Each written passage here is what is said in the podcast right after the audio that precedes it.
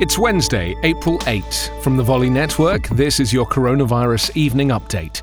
I'm Anthony Davis. In today's White House press briefing, we heard that the State Department is working to repatriate Americans abroad, according to the Secretary of State Mike Pompeo. We still have several thousand US citizens abroad, in some cases in remote areas.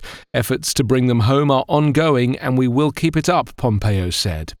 Mike Pence encouraged all Americans to stay home over Easter, avoid gatherings of more than 10 people, avoid unnecessary travel, he said.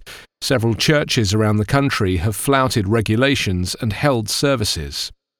Distancing is the best tool, Dr. Anthony Fauci said. We know that this is something that is a strain on the American public, but it works to stop the spread of disease, he added. Trump once again boasted about testing in the US, claiming that we're testing more than anybody.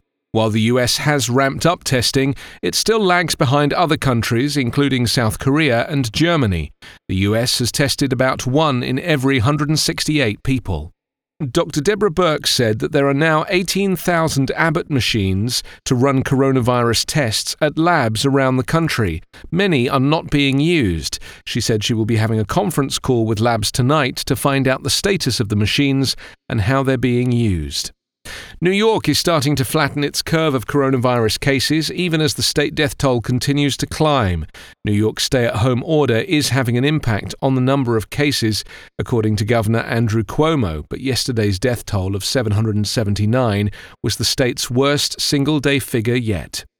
The current number of tested US coronavirus cases has increased to 427,101, with 14,668 deaths.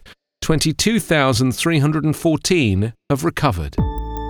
Coronavirus Update is part of the Volley Network.